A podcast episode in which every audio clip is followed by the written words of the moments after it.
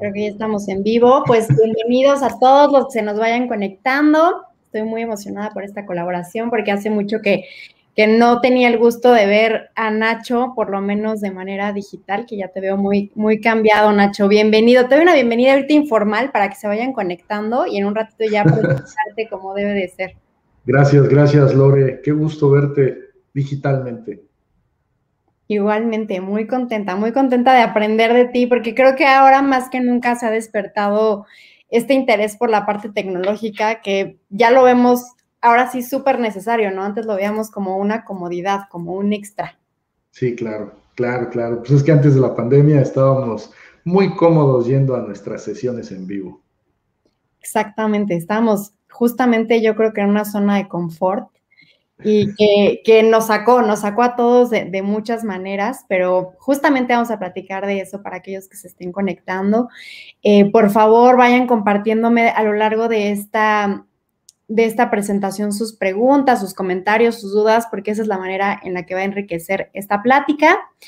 Y bueno, ya que dejamos un ratito, quiero presentarles ahora sí formalmente al doctor con el que estamos, Nacho Flores, mexicano, ingeniero, emprendedor en fintech, consultor de Legal Tech, eh, entusiasta en Bitcoin. Nacho Flores es ingeniero mexicano desde hace veinte años, está involucrado en temas de transformación digital, ha trabajado en empresas como Telmex, I B M, Lexmark, como experto en digitalización de procesos eh, documentales. Entonces, bueno, tu, tu currículum está bastante largo y más que nada me gustaría que tú nos platiques un poquito más desde, desde tu experiencia, que nos platiques un poquito más de ti y ahora sí darte formalmente la bienvenida a esta Masterclass, Nacho. Muchísimas gracias, Lore, eh, y a todos los que nos acompañan. Saludos, un abrazote. Bueno, pues como bien lo dijiste, soy entusiasta de muchas cosas, soy ingeniero y como ingeniero este, me ha tocado ahora transformación digital de muchos sectores. Me la aventé eh, más de veinte años hablando de temas de transformación digital en México y en Latinoamérica gracias a compañías muy grandes. De hecho, tuve, tuve la fortuna de trabajar en Grupo Carso, en I B M, en Lexmark, y son compañías que me dieron las tablas para poder entender hacia dónde va el mundo en temas, de, de, temas digitales. Curioso, te voy a platicar una, una breve historia sobre eso. Fíjate que en el dos mil diez... me tocaba ir a lugares como Colombia, Panamá, Nicaragua, Salvador, eh, y platicar sobre temas del registro público digital. Era dos mil diez y los registros públicos seguían siendo este, grandes archivos de papel. No les cabía en la cabeza la idea de digitalizar información. ¿Hace cuánto? Si les, pues en el dos mil diez, hace once años. No era tanto. Pero no, no, no había, y creo no que había la tendencia. Lugares así, ¿no? ¿O, o no? Sí, sí, tenemos infinidad de lugares donde los registros públicos de propiedad siguen siendo archivo tras archivo, hoja tras hoja y archiveros. Entonces, cuando yo llegaba en el dos mil diez y les platicaba de cómo digitalizar, cómo administrar documentos digitales, la gente se quedaba así como de, no, pues es que eso está muy futurístico. Y hoy es una enorme necesidad, es increíble que no podamos dimensionar la enorme necesidad que tenemos ya de no usar papel, ya no usar papel, ¿no? Estas hojas y hojas y copias este, es súper importante, ¿no? Entonces, claro, y, completamente, y, y como lo decimos, desde, desde la pandemia ya, esto ya no es el futuro, es el presente, y ahora sí que si no lo adoptamos, pues nos vamos a quedar desgraciadamente... Claro. Pues muy, muy atrás, Nacho. Pues me encantaría aprovechar al máximo tu conocimiento. ¿Te parece bien que iniciemos con la presentación? Y posteriormente a preguntas y respuestas, por favor, vayan compartiéndome las preguntas, los comentarios, eh, aquí mismo en los comentarios de este video para que yo se los vaya compartiendo a Nacho y pues podamos aprender mucho más de todas esas tendencias. Ok, bueno, pues entonces les comparto mi pantalla para que empecemos esta masterclass. Eh, como bien lo dijo Lore, pues hoy vamos a hablar de temas de tendencias digitales y vamos a hablarlo muy enfocado para el tema del sector inmobiliario. Eh, les platico una idea que se me hace eh, importante que todos tengamos en, en mente, todos aquellos que estamos involucrados en el sector inmobiliario, y es que viene una tendencia muy fuerte sobre temas de inversión global. Es muy probable que pronto todos nosotros, desde cualquier dispositivo, desde nuestro celular, desde nuestra computadora, podamos comprar propiedades directamente aquí, directamente desde nuestro celular y nuestro dispositivo móvil, sin necesidad de asistir a ningún lugar. Simplemente con la capacidad de hacer un clic, comprar una propiedad o venderla. Tradicionalmente, yo sé que Lore habla mucho de esto en sus cápsulas y en sus videos y en sus redes sociales, y seguramente lo que va a empezar a suceder, lo que va a pasar en próximos años, es que yo creo que vamos a empezar a ver un cambio en la forma en la que vendemos y compramos inmuebles. Seguramente lo vamos a empezar a hacer de forma digital. Algunos le tienen miedo a este tema porque creen que se va a desplazar o que va, se va a sustituir el tema de los asesores inmobiliarios. Entonces, los asesores inmobiliarios, eh, no se espanten, lo único que tienen que hacer es aprender a vender de forma digital. Posiblemente ya no se van a encargar de mostrar un inmueble, pero se van a encargar de atraer clientes hacia ciertos inmuebles que se van a ir colocando de manera digital en portales en todo el mundo. Ahora, viene una pregunta muy, muy, muy común, es: oye, pero si yo quiero comprar un inmueble en Francia, pues no necesariamente es porque me quiero mudar a Francia. A lo mejor quiero invertir en un inmueble en Francia, pero lo quiero para un tema de inversión, es decir, que, se, que ese inmueble vaya apreciándose con el tiempo y que después lo pueda vender y ganar una utilidad. O quiero comprar un inmueble en Colombia, o una persona de Estados Unidos o de eh, Europa quiera comprar una propiedad, por ejemplo, en Tulum, o en Quintana Roo, o en eh, San Miguel de Allende, o en Ensenada, o en el Valle de Guadalupe. Eso ya va a ser posible, eso yo creo que va a ser posible, y no necesariamente va a ser necesario que compren el cien por ciento de la propiedad. Por eso aquí les dibujo este tema de... Yo creo que va a haber una aplicación o muchas aplicaciones que nos van a permitir comprar un pedacito de una propiedad. Y vas a tener en tu portafolio, en tu cartera digital, en, este, en estas aplicaciones, a lo mejor el veintidós por ciento de una propiedad mexicana, el ochenta y siete por ciento de una propiedad en Bogotá, Colombia. A lo mejor vas a tener el cinco por ciento de un chalet en París. ¿Por qué? Porque lo que te va a interesar no es en sí la propiedad, no es que la vas a vivir. Lo que sucede es que vas a invertir en ella. Ya están sucediendo muchas eh, actualizaciones en las aplicaciones y en los negocios que empiezan a ofrecer este tipo de soluciones. Sin, sin embargo, aún estamos en una etapa muy, muy temprana. Pero esa es una tendencia global y cada día se va a ver acrecentada la forma en la que nos vamos a exponer a este tipo de soluciones en la compra de inmuebles a lo largo del mundo, sin importar dónde te encuentres tú. Ahora, esto nos lleva a una pregunta. Seguramente va a existir una cosa llamada escritura digital. Hoy, ahorita comenzamos esta plática justamente hablando de cuando hace tiempo Eh, me tocaba visitar Colombia, me tocaba visitar Panamá y hablarles a las personas y autoridades de los registros públicos que deberíamos empezar a digitalizar las operaciones y los documentos. Pero lo que sí va a transformar completamente el sector inmobiliario es cuando empiecen a ocurrir la generación de estas escrituras de forma digital, que nazcan digital, que no haya ningún documento físico de por medio, que en su nacimiento la escritura sea un archivo digital, un documento digital, un activo digital. Y yo creo que eso ya empezó. Nada más para darles el dato. Eh, en enero de este año, en la ciudad de Bogotá y en la ciudad de Medellín, en Colombia, nacieron las primeras escrituras digitales. Si pueden, conéctense eh, más tarde a mi YouTube. Ahí estoy, como soy Nacho Flores. Entrevisté a la eh, encargada de la Superintendencia del Notariado y Registro en Colombia y platicamos sobre el tema de la digitalización notarial.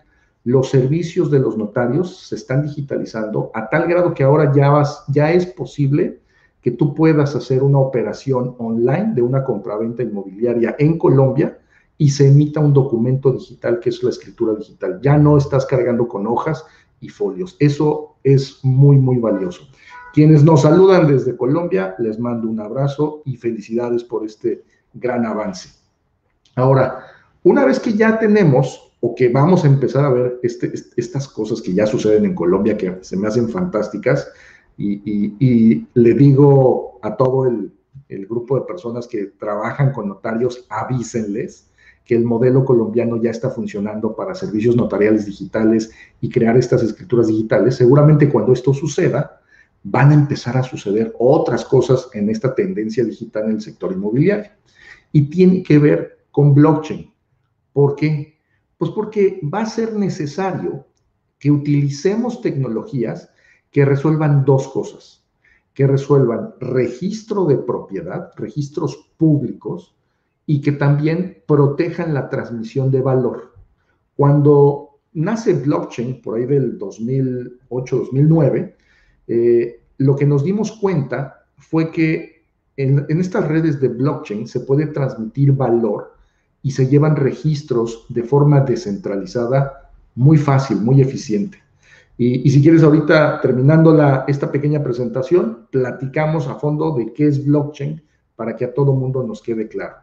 Mientras tanto, quédense con la información sencilla de blockchain. Blockchain es un sistema descentralizado para llevar un registro inmutable, que no puede modificarse, de valores eh, dentro de una eh, red tecnológica.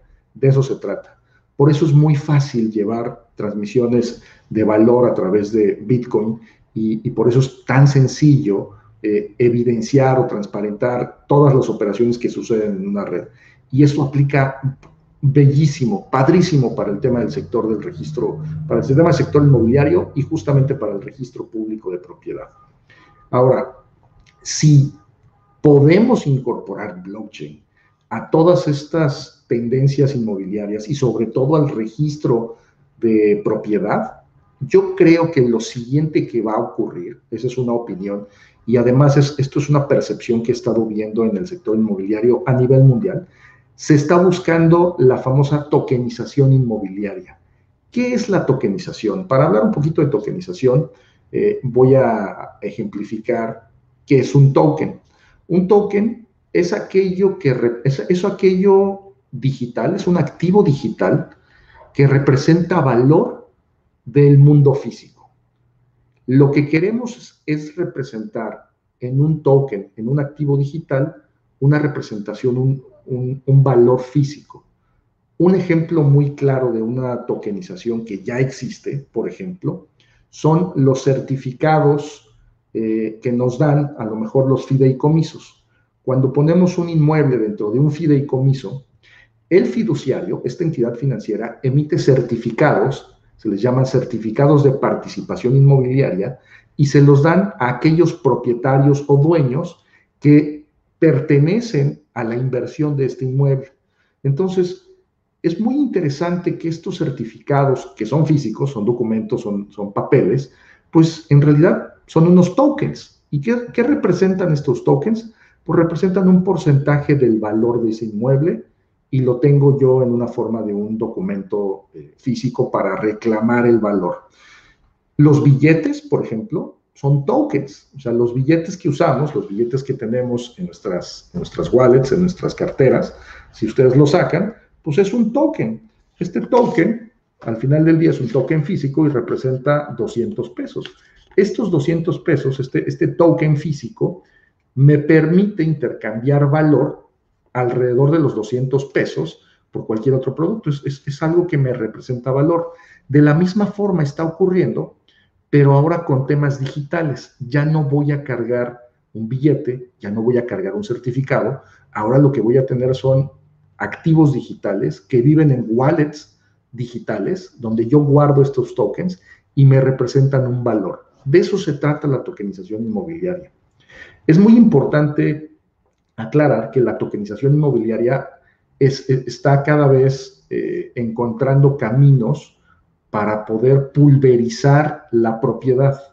Es decir, que una propiedad pueda tener múltiples pedacitos y se las pueda dar a diferentes participantes, ya sean inversionistas, copropietarios, eh, eh, entidades financieras que van a financiar un proyecto. Estos tokens eh, generalmente eh, surgen de la necesidad de poder llevarlos a través de Internet y que haya gente transmitiendo este valor de una latitud a otra. Entonces, eh, va a ser mucho más sencillo eh, generar certificados de participación inmobiliaria tokenizados y poder participar en proyectos inmobiliarios el día que veamos que eh, estos tokens se puedan eh, transmitir en la red más fácilmente.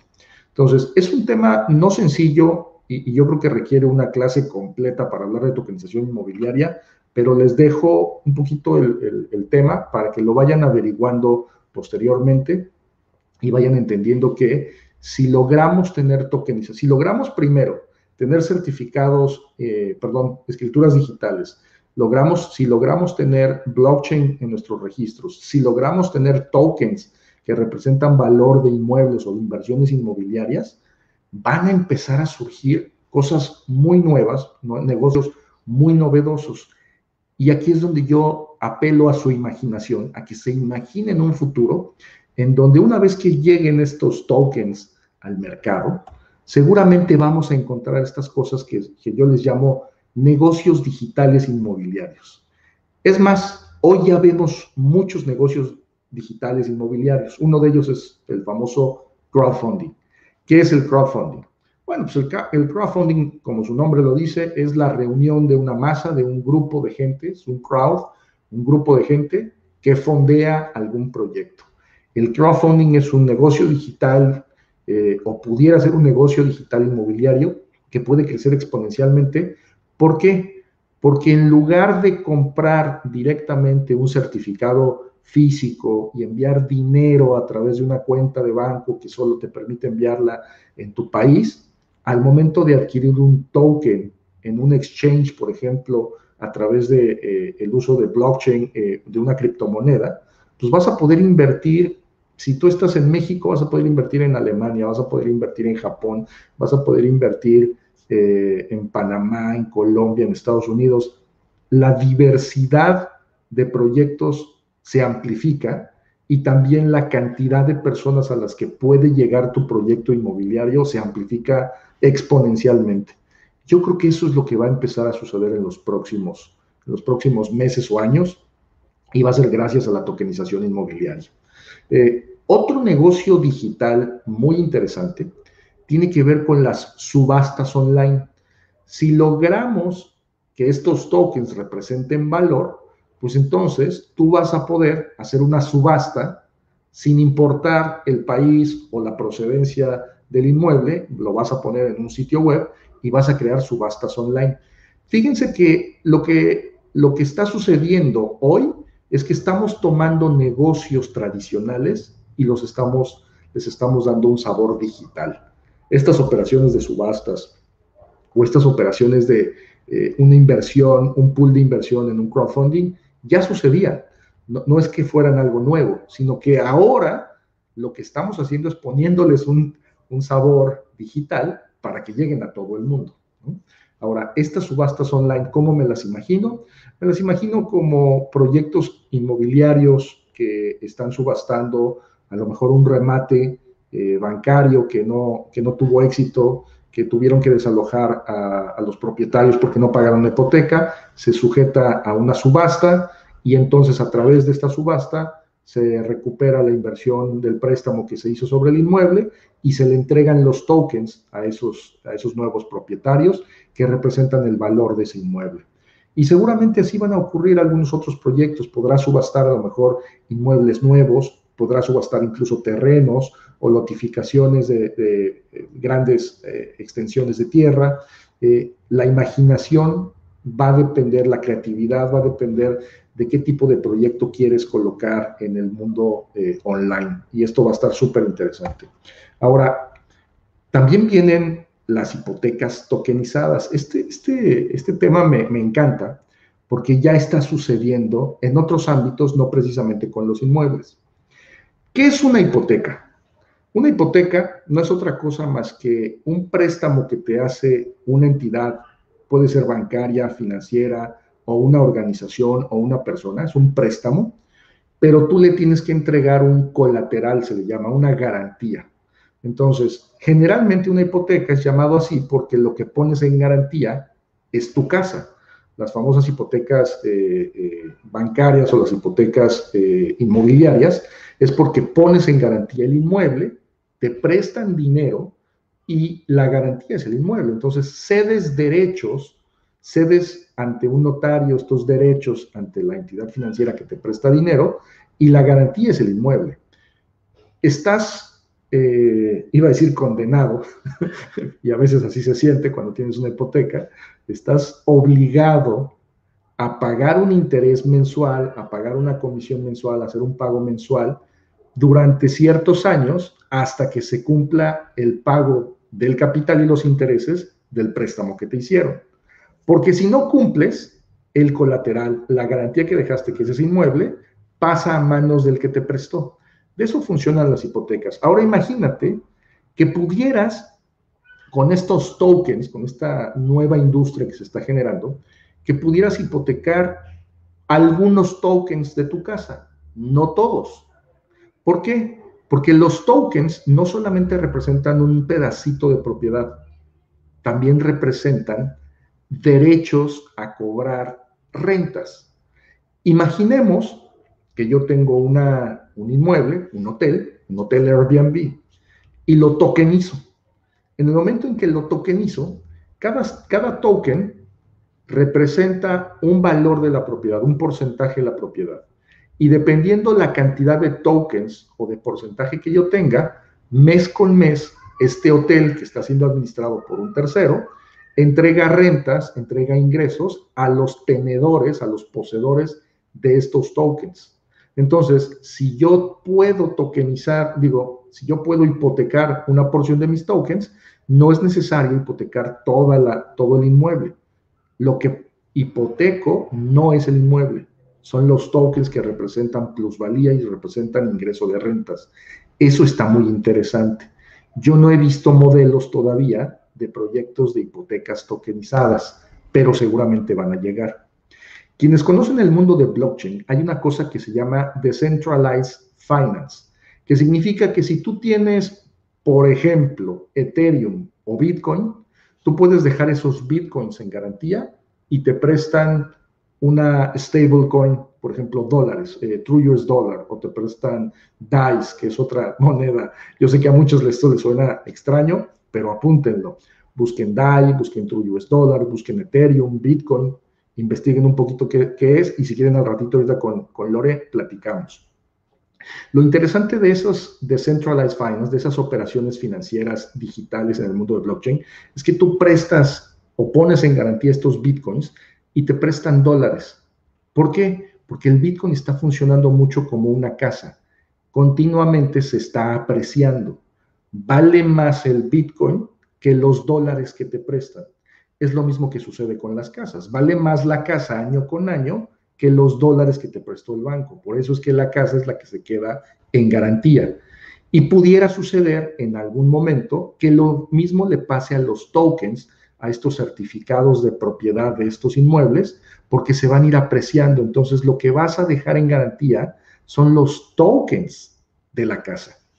A lo mejor eso lo vamos a empezar a ver próximamente. Estaría padrísimo ver algo así en México. Y vamos a continuar. ¿Qué otro, qué otro tema? Ah, ya me salí. Dame un segundito. Ups. ¿Qué otro tema viene interesante eh, alrededor de los negocios digitales una vez que llegue blockchain?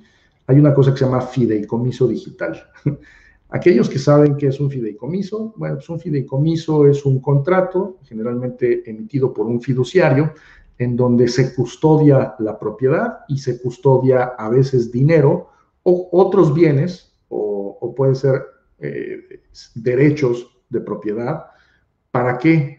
Para que esta administración de, estos, de estas propiedades las pueda llevar una entidad fiduciaria y no tenga riesgo de que el inversionista o el desarrollador Eh, hagan la venta o hagan, eh, especulen con el terreno o con la propiedad. Generalmente estos fideicomisos son creados para hacer administración de inmuebles eh, mientras se construyen. Ahora, imagínense, y, y esto, es, esto a veces es muy burocrático, a veces es costoso, a veces no es tan fácil crear un fideicomiso. Ahora imagínense que pudieran ustedes, a través de la tokenización, llevar y ceder los derechos a un fiduciario. Literal, el fiduciario va a ser un software en donde tú cedes los derechos y hasta que se cumplan ciertas condiciones programáticas, es decir, se va a programar que cedes los derechos, se junta el capital, se cede otra vez los derechos a quien puso el capital y se recolecta el capital. Algo así como una protección cuando compras y vendes un inmueble o cuando vas a crear o desarrollar un proyecto inmobiliario, tú no tienes que ser el propietario del terreno, sino que lo cedes a una entidad fiduciaria digital y cuando terminas de levantar el capital y estás a punto de entregar los inmuebles y venderlos, la, el mismo software, el mismo fideicomiso digital se encarga de hacer toda la administración y pago de eh, cuotas y servicios que están alrededor del proyecto que se ha desarrollado. Este tipo de cosas a mí me vuela un poco la cabeza porque significa que muchas de las operaciones fiduciarias hoy actuales, que en realidad son puramente administrativos y de creación de contratos, se van a digitalizar rápidamente. Eh, en blockchain tú puedes programar entradas y salidas de capital, cesión de derechos, cambio de información de dueños, de propietarios, tenedores, administradores. Hay muchas cosas que se pueden hacer vía software y que seguramente eso va a ocurrir cuando llegue el mundo de blockchain e impacte en el sector inmobiliario. Estas cosas a mí, a mí me, me fascinan. Y creo que por último, déjame ver si tenemos eh, otra, otra, otra, este, otra lámina que quería compartirles. Este me encanta también. El tema de los testamentos autoejecutables. Cuando tienes propiedades, cuando tienes propiedades físicas, casi siempre necesitas a un interventor del mundo físico, un notario, que valide tu última voluntad. Tu última voluntad es aquello que plasmas en un documento, que firmas y dices, bueno, cuando yo ya deje de existir, todas mis propiedades van a ir a nombre de mi esposa, mis hijos, mi papá, mi mamá, mi hermana, etcétera, o a múltiples personas o a la beneficencia. Bueno, imagínate que eso también va a transformarse en el momento en que nuestros activos digitales, acuérdense que ya no va a ser un documento, ya va a ser un activo digital eh, eh, relacionado con tu inmueble, con tus propiedades, con una o muchas propiedades. Lo que vas a hacer es programar directamente tu testamento para que cuando tú dejes de existir, en automático el software, el testamento digital, envíe los tokens a tu familia, a tus beneficiarios. Eso va a volar por completo la idea que tenemos de cómo dejamos nuestra última voluntad. Eh, nada más para que se den una idea, en Estados Unidos ya hay varias compañías tratando de hacer testamentos digitales de forma más eficiente y más rápida. Es más, ahora con lo de la pandemia, todos estos negocios hacen sentido, sobre todo el de un testamento digital, porque no, no tienes la capacidad de ir y esperar todo el tiempo que te obligan los notarios a esperarte en una oficina para leerte un documento que incluso tú podrías redactar y ahora firmarlo con tu firma electrónica y enviarlo a guardar a través de una bóveda digital este, que te permita o que le permita a tus beneficiarios abrirla cuando tú hayas fallecido y leer las instrucciones y que se despliegue de forma automática los tokens o los activos digitales que una persona puede tener. Entonces, estos son algunos de los mecanismos que yo veo que vale la pena eh, empezar a ver, estos negocios digitales, y esa es la tendencia digital que yo casi siempre les platico. Cada uno de estos temas po- podemos extendernos muchísimo, pero quería ponerlos sobre la mesa para que ahora sí, junto con Lore, y junto con las personas que están ahorita eh, conectadas, empecemos a, a, a desmenuzar algunas dudas que tengan. Entonces, Lore, eh, platiquemos sobre estos temas con muchísimo gusto. Nacho, pues increíble la presentación. La verdad es que cada que escucho de, de estos temas me siento súper perdida y como que es increíble todo lo que está sucediendo en el mundo. Ya me siento súper señora, pero creo que mucha gente se va a identificar con, conmigo porque son temas complicados, ¿no? O sea, ahora lo, lo estamos adoptando más rápido, pero sí, definitivamente muy complicados. Y pues hay mucho de qué platicar, me encantaría. Y, bueno, primero agradecerte por la excelente presentación. Obviamente tengo más dudas que nunca, pero... pero de eso se trata, de eso se trata, que salgan con todas las dudas. Haciendo un nuevo mundo y, y te agradezco que, que lo hagas.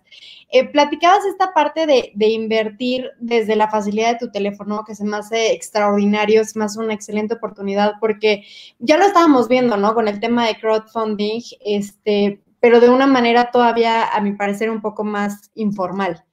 Eh, y bueno, ahora con, con este tema que me dices, que, que se me figura un poquito, pues, a fibras inmobiliarias, ¿no? O sea, con la, con la certeza en, en, en las, de las fibras de una bolsa como tal de valores, y aquí, pues, de, de todo lo que implica esta seguridad eh, tecnológica que mucha gente le tiene miedo. O sea, justamente estaba platicando con una plataforma digital hoy en la mañana y me decía, es que el latino, especialmente los mexicanos, ni siquiera les gusta pagar con tarjeta de crédito, con tarjeta de débito. Deja tu PayPal o deja tu Mercado Pago o estas plataformas.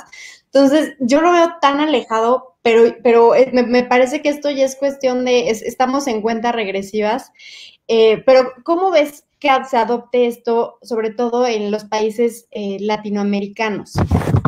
Mira, eh, el tema de las fibras, qué bueno que lo tocaste. Este, este, esto, esto que yo hablo de la tokenización ya existía, o sea, no es nada nuevo. Las fibras están tokenizando este, sus activos.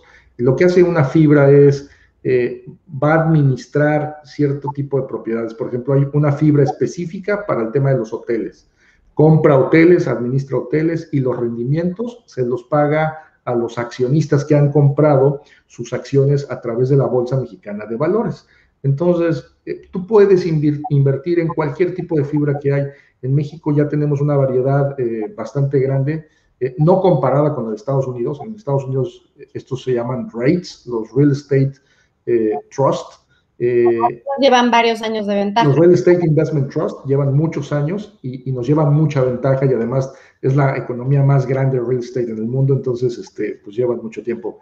Sin embargo, lo que... Lo que está sucediendo con las fibras es que casi cualquier persona, es más, cualquier persona hoy podría invertir en fibras. ¿Qué es lo que trae blockchain a la mesa? Vamos a hacer el caso contrario. Hoy tú ya puedes invertir en casi cualquier cosa.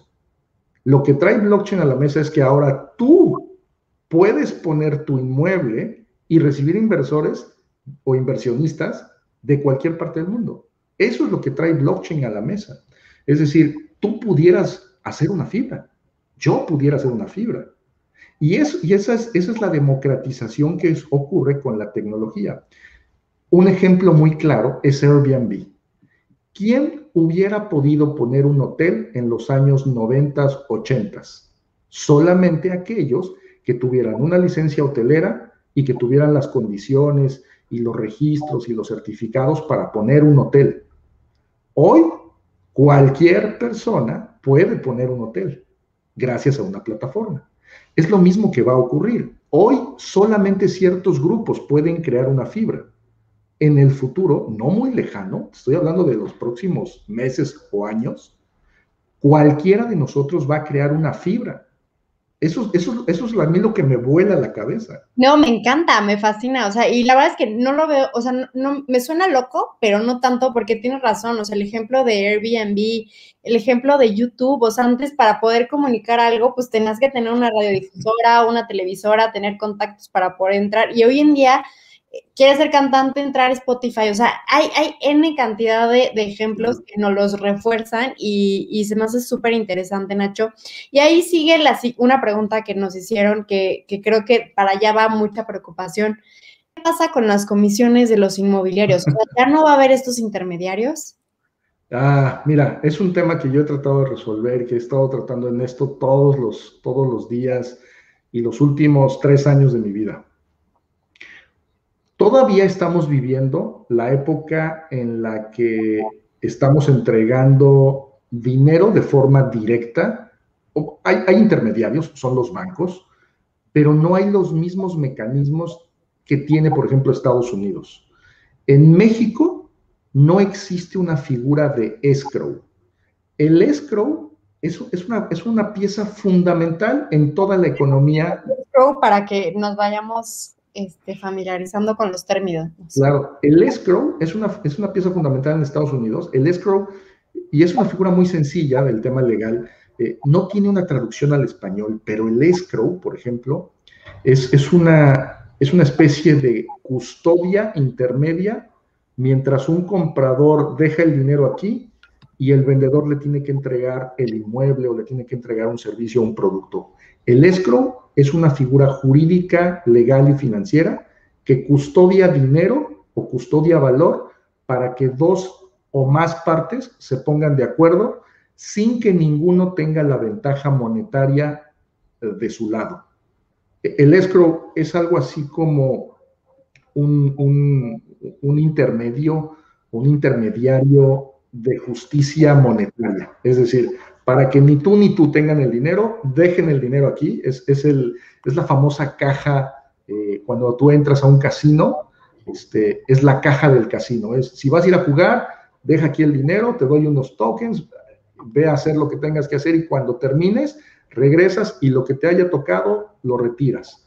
Es la caja de la kermés, es la caja del casino, es la que va a ayudar a proteger para que cualquier otro participante con el que vas a hacer una negociación tenga certidumbre de que tú estás firme eh, eh, en la operación de compra o que el vendedor sepa que sí le van a pagar este, y le van a cumplir lo que prometió el comprador. El escrow es una figura importantísima.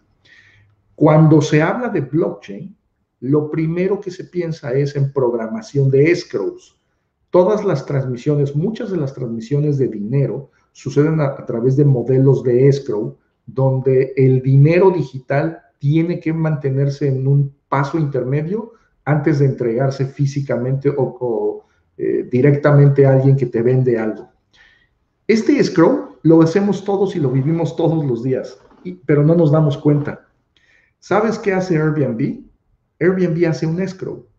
Cuando tú rentas una propiedad en Los Cabos, cuando tú vas a, de viaje y de vacaciones a, a Cancún y rentas una propiedad, tú no le pagas al dueño de la casa, le pagas a Airbnb. Termina el servicio de tu casa, te vas de nuevo a, a tu ciudad de origen y entonces Airbnb le pre, te pregunta, oye, ¿todo fue bien? Sí, perfecto, entonces le pago al dueño del inmueble donde te quedaste.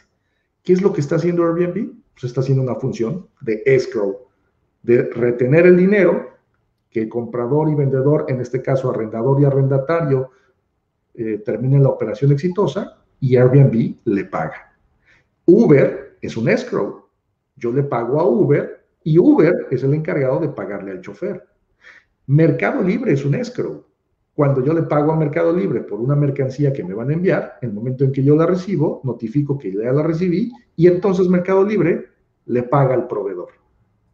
Todas estas operaciones son muy comunes, se llaman escrow, vienen del anglosajón, no tiene una traducción este, al español, pero se utilizan mucho. Y curiosamente, en nuestros países latinos no existen legalmente estas figuras. Y ahí es donde entra un tema de cómo le hacemos para proteger a las comisiones de los asesores, pues habrá que, que crear mecanismos de escrow. De hecho, yo llevo muchos años trabajando en este, en este tema y fundamos una compañía que se llama FIDO. Si ustedes buscan fido punto m x, van a ver que nosotros somos la primera compañía en México que hace un escrow precisamente para operaciones inmobiliarias y de otros, de otros rubros. Entonces, este, mi estimado Edron, nos puedes encontrar en fido punto m x y ahí con gusto revisaremos el tema de los asesores inmobiliarios para que reciban sus comisiones puntual y completas. Excelente. Además, también tengo un video con Nacho explicando perfectamente ¿Sí? todo su modelo que se llama Cómo asegurar tu comisión aquí en el canal para quien lo quiera ir a ver. Oye, pues interesantísimo. Ahora quiero platicar para aprovechar el tiempo porque voy sí, a... sí, sí.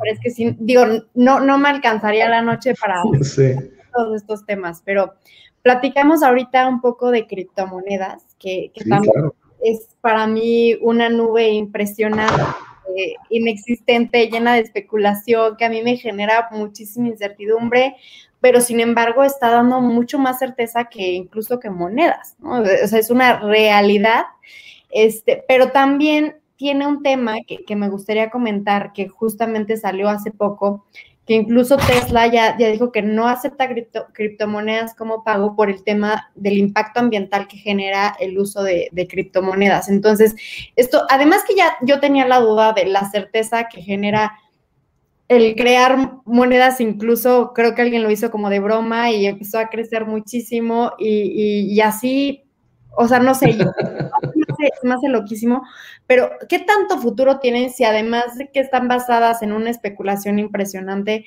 eh, tienen un impacto ambiental que, que al final del día pues van a tener que, que frenar este uso? Claro, mira, híjole, este, ¿cómo, cómo empiezo? La primera pregunta que yo les hago a todos, ¿qué es el dinero?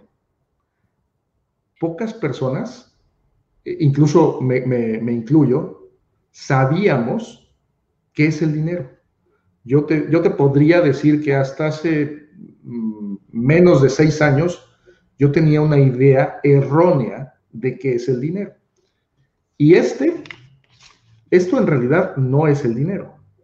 El dinero es una representación abstracta, es un lenguaje humano donde transmitimos valor. El valor de mis servicios o de mis productos los represento en una abstracción Y, lo, y determino esa abstracción como dinero, es un lenguaje.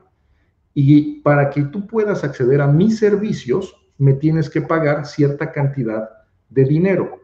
Ahora, por convención, por una convención eh, global, nos dedicamos a ponerle dinero, un, una especie de, de, de valor físico a estas cosas, a estas monedas, a estos billetes, y le delegamos esa, esa responsabilidad, eh, no, por, no por democracia, la verdad es que nunca fue por democracia, a unas cosas que se llaman bancos centrales. Y los bancos centrales acapararon por completo la idea humana del lenguaje del dinero. Y desde mil novecientos setenta y uno, si no me equivoco, el dinero... Antes de mil novecientos setenta y uno, el dinero estaba respaldado en oro.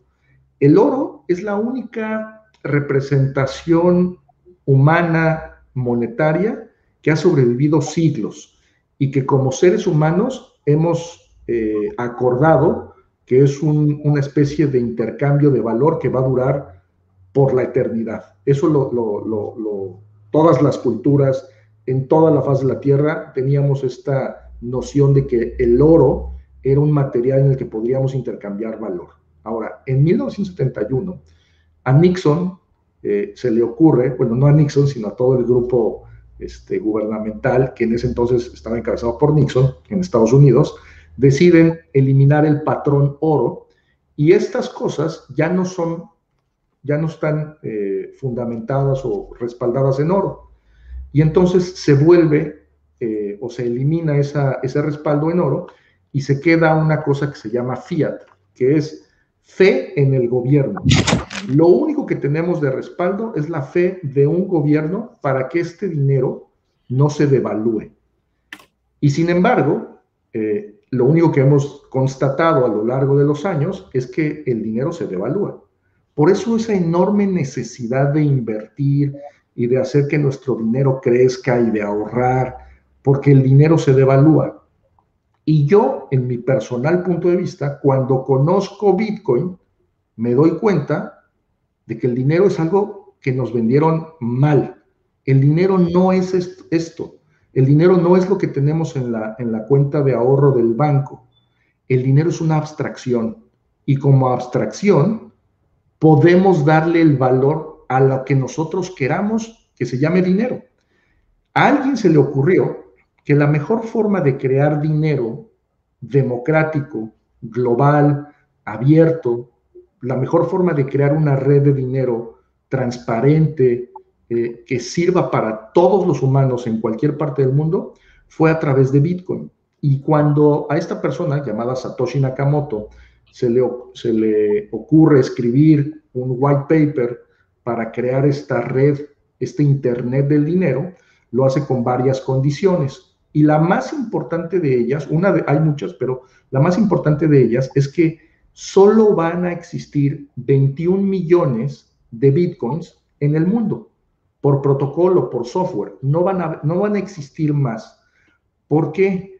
Porque si el oro es finito, es un recurso finito, la moneda digital creada para tal efecto, para representar el valor del dinero, también debería ser finita, no debería existir más. En comparación con los billetes, estas cosas los bancos centrales las imprimen como si le, presa, le hicieran un push a la impresora, imprimen lo que quieran. No tenemos control sobre eso y por eso nuestro dinero se devalúa, por eso hay muchas otras cosas. Pero en el caso de Bitcoin, solo van a existir veintiún millones, no van a existir más. Y, y también hay otro concepto interesante que es, para poder colectar estos Bitcoins, tú necesitas poner equipo de cómputo a trabajar, necesitas energía, necesitas eh, procesamiento y obviamente pues, consumir energía en grandes cantidades para producir estos Bitcoins hace que la gente piense que se consume demasiada energía y que estamos matando el planeta produciendo Bitcoins, pero en comparación con todo el sistema bancario tradicional, Bitcoin no pinta. O sea, producen y consumen más energía todo el sistema financiero mundial que lo que pudiera producir Bitcoin eh, o consumo de energía. Eh, eh, nada más para ponerlo en contexto. Entonces, el sistema financiero, en mi punto de vista, el sistema financiero tradicional está roto. Lo vimos en el dos mil ocho. Con la, con la crisis más grande que tuvo el mundo. Y lo acabamos de ver ahora en el dos mil veinte con la pandemia.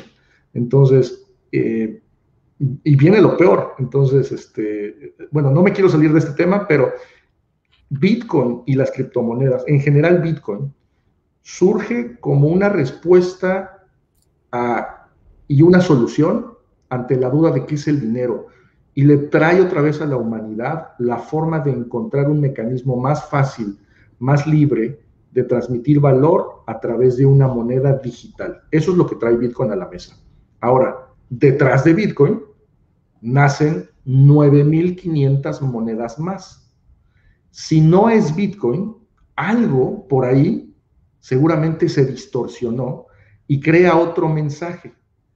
Tan al, al grado de... Incluso hay una moneda que se llama Dogecoin, la crearon de broma y hoy es una de las tres monedas más importantes en capitalización.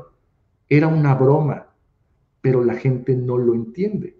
Y cuando la gente no lo entiende y solo ve un precio que sube y sube y sube, pues le mete dinero, ¿no? Sin entender realmente los fundamentales de la creación de la criptomoneda, yo diría que solo hay una, que es Bitcoin. Y alrededor de Bitcoin pues salen todas las demás. Eso, eso es lo que hay alrededor de las criptomonedas. Por eso es muy interesante entender qué es el dinero, qué resuelve Bitcoin y por qué hay otras monedas que quieren hacer exactamente lo mismo o quieren eh, hacer una copia de lo que Bitcoin sacó en el dos mil ocho. Extraordinaria explicación, Nacho. Entonces, ¿tú dirías que actualmente la única criptomoneda en la que podríamos tener mayor certeza es Bitcoin? Yo diría que sí, eh, aunque no descartaría Ethereum. Ethereum es otra criptomoneda que nació para resolver ciertos problemas de Bitcoin, que tiene que ver con la programación.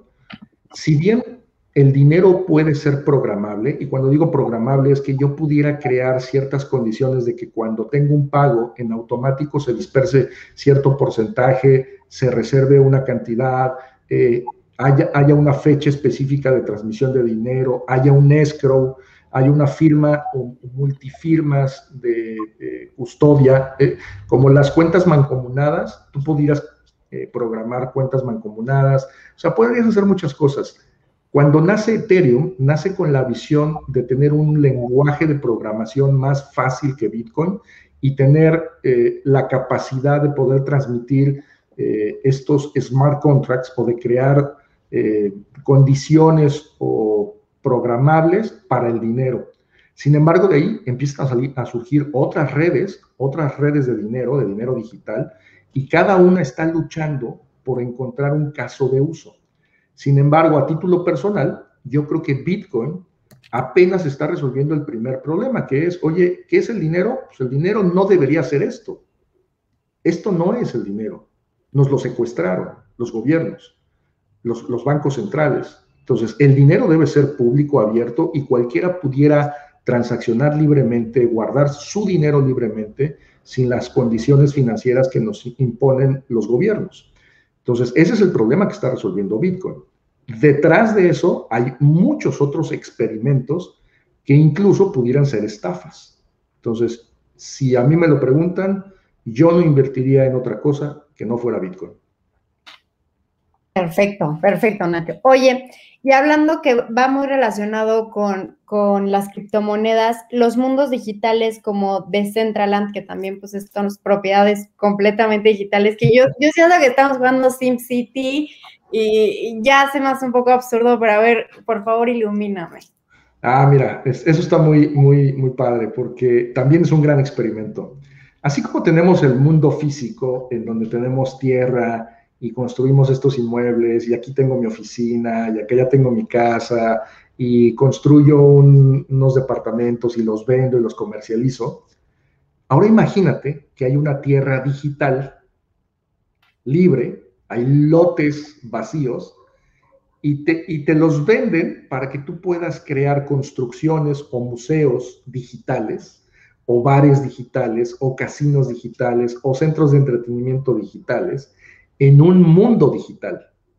Entonces, van a empezar, ya existe, una cosa, una, hay, una, hay un sitio que se llama Decentraland, que te permite acceder a esos mundos y literal comprar parcelas, construir, vender, eh, crear eh, propiedades en donde incluso puedas cobrar la entrada como un museo, como una sala de cine, como, una, como un, eh, un auditorio, eh, un bar, un bar digital, y entonces la imaginación vuela. ¿Por qué? Porque ahora lo que se necesita son arquitectos digitales que diseñen experiencias digitales en estos mundos digitales. ¿Y qué crees que te van a dar de pago? Monedas digitales. Entonces, hay una moneda de intercambio en ese mundo digital, específicamente para ese mundo, donde afortunadamente no hay gobiernos, no hay impuestos, no hay nada, y todo es, este, es bello y color de rosa. Y también puedes generar proyectos inmobiliarios digitales. Esas cosas ya están, ya existen. Entonces, ¿qué este, tanta certeza le ves? Pues es un bonito juego, es un bonito experimento. Hay, mira, hay gente que paga miles de dólares por unos tenis horribles y genera una economía. Y son bueno, millonarios de mundo. También, no me acuerdo qué marca sacó una bolsa digital y yo dije, ya estamos... Este, en hay, el, una, hay una empresa digital, digo, va, pero una bolsa digital que no puedes usar, que, que, a, que, ¿a qué estamos jugando? Hay una empresa que te vende galletas Oreo Premium, las famosas Supreme. ¿Pero digitales o, o no, no, no, este, físicas? Ah, pero bueno, pero te viene el hot dog sí. con oro y cosas, eh, pero te las puedes tocar y comer. Y entonces, ¿por qué? ¿Por qué limitarnos a las experiencias físicas si también hay experiencias digitales? Y si también hay artículos digitales. Y ahí viene un tema muy famoso, muy sonado en los últimos meses, de los N F Ts, los famosos Non-Fungible Tokens. ¿Qué es un Non-Fungible Token? Es más, hace ratito hablamos de los tokens. Hablamos de criptomonedas, hablamos de tokens, y ahorita vamos a hablar de N F Ts, Non-Fungible Tokens.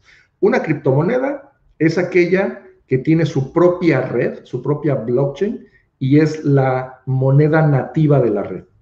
El token no tiene una red y necesita la red de la criptomoneda para poder circular y para poder moverse. Ese es el token. Por eso es que cuando hablamos de tokenización de blockchain, es que creamos un token dentro de una red, por ejemplo, de Ethereum, o podemos crear un token dentro de la red eh, de alguna otra blockchain. Pero cuando hablamos de un non-fungible token, ¿qué significa? Que estos tokens, uno a uno, son iguales. Te da igual tener el uno, o el dos, o el tres, o el cuatro, te da igual. El non-fungible token son como si fueran certificados únicos, independientes unos de otros. No te da igual tener el primero que tener el tercero. No te da igual tener el décimo que el último. ¿Por qué? Porque vienen como con un folio, con una característica distinta. Es más, los non-fungible tokens aplicarían muy bien para el sector inmobiliario porque ningún inmueble es igual a otro. Un non-fungible token pudiera ser tu certificado de participación inmobiliaria, o pudiera ser tu obra de arte, o pudiera ser una bolsa digital, o, o una propiedad digital. ¿Por qué? Porque no es igual a otra, son completamente distintos, no te da igual. Uno puede valer más que el otro en valor. Oye, y eso es interesante. Para entenderlo un poco mejor, entonces, podríamos decir, y corrígeme si lo estoy diciendo mal, que el token es, bueno, es como el número de serie, ¿no? De, es como el curvo, como la cubo, como el número de registro único de algo, ¿no? Digitalmente hablando, que forma parte de un blockchain que vuelve, que el blockchain sería como el registro público.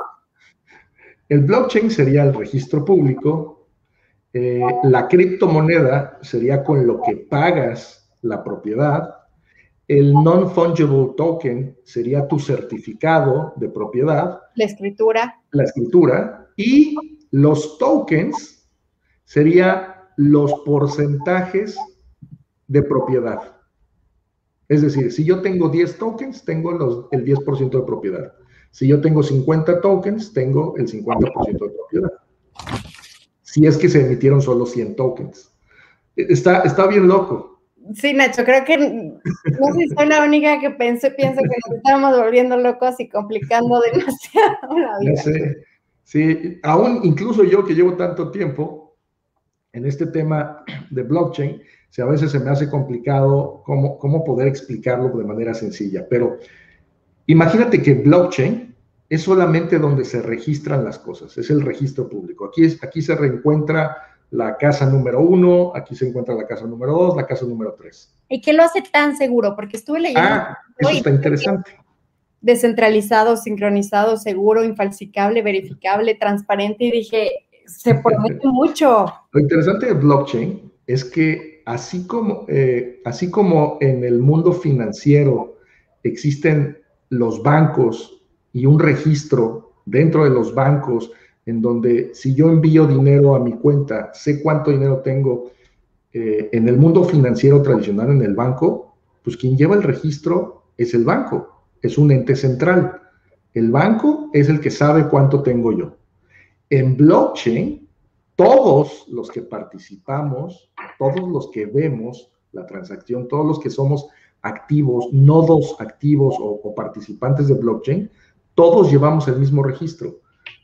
Si Nacho le paga a Lorena, por, por decir así, un, un Bitcoin, a todos se les informa que Nacho le pagó a Lorena y Nacho se le descuenta un Bitcoin y a Lorena se le aumenta el Bitcoin. Es como si todos tuviéramos nuestra lista de, nuestra lista eh, negra de apunte y este. Y nos no, te decía nuestra... por lo que vale un Bitcoin. O sea, te, ah, sí, sí. te lo quieres dar para hacerlo mucho más. Te lo puedo enviar y hacemos la prueba. ¿Qué te parece? Sí, yo sería muy feliz, estaría muy agradecida. ¿En cuánto está Bitcoin hoy, Nacho? Para aquellos que no lo sepan. Eh, la última vez que me fijé estaba en cincuenta y seis mil dólares. Está perfecto. Un millón cien mil. Vamos por ahora. Exacto. Es más, todos nos conformamos ya con uno. Y, y empezó en menos de cincuenta centavos de dólar, una cosa así, ¿no? Yo llegué a comprar varios bitcoins por menos de cuatrocientos dólares. ¿Y todavía conservas algunos de ellos o ya los vendiste? Yo llegué a comprar varios bitcoins por menos de cuatrocientos dólares. Pero ya, pero todavía los conservas. ¿No, no nos vas a contar? Bueno, solo, solo, solo puedo decir que llegué a comprar menos de cuatrocientos dólares. Perfecto. Ok.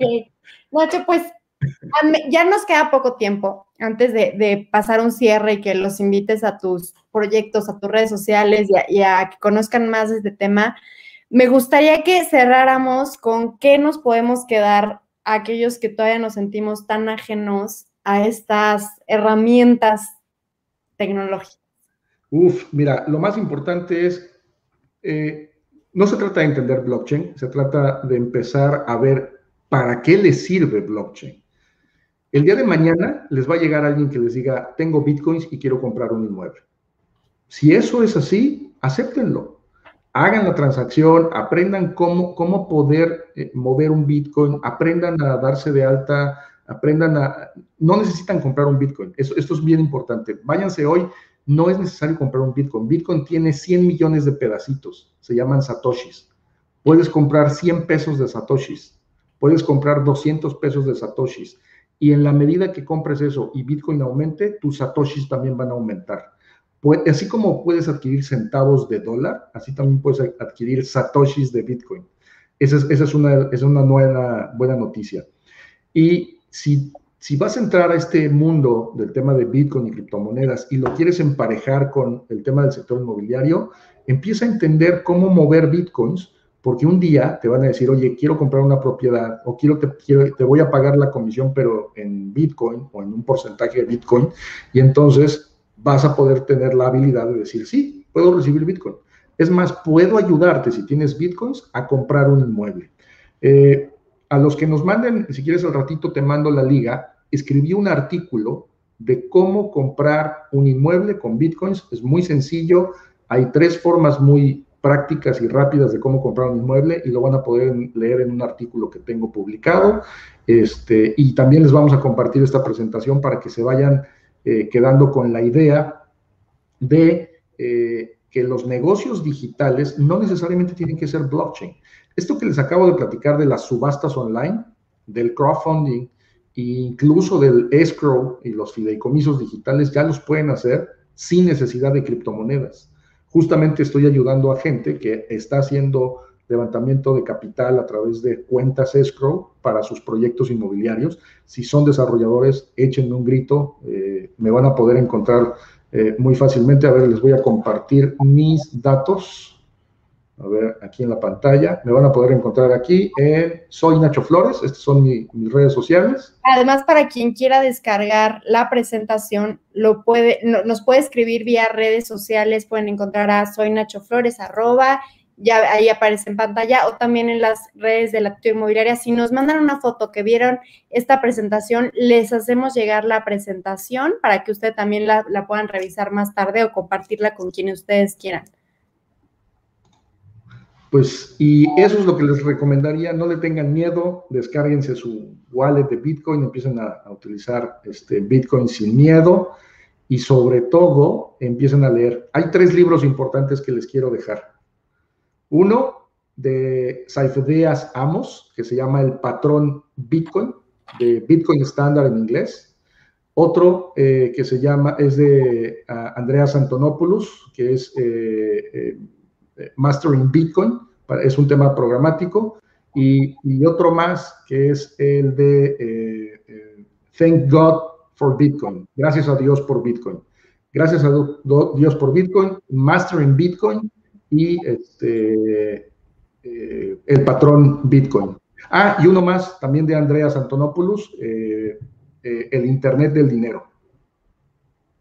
Perfecto, ya, ya, la, ya hasta lo anoté para también compartirlo en redes sociales para aquellos que siempre me preguntan, recomiéndame libros y tal, y yo de este tema sí desconozco por completo, entonces súper valioso. Sí, esos cuatro libros son fantásticos. Andreas Antonopoulos es uno de los mejores expositores de Bitcoin, y, y, y hay libros de él en español, Andreas Antonopoulos.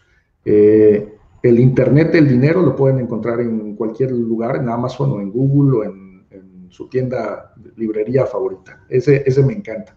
Y El Patrón Bitcoin de eh, Saifedean Amos es buenísimo. Excelente, Nacho. Pues te quiero agradecer muchísimo todo el tiempo que hayas tenido estas ganas de compartir tanto que sabes y, y con una facilidad. Te agradezco muchísimo y espero verte muy pronto. No, hombre, pues al contrario, gracias a ti, Lore, siempre un gusto saludarlos, y a todos los que nos ven, este, un abrazote y muchas gracias. Gracias a ti, Nacho. Y gracias a todos los que nos estuvieron viendo. Bye, bye.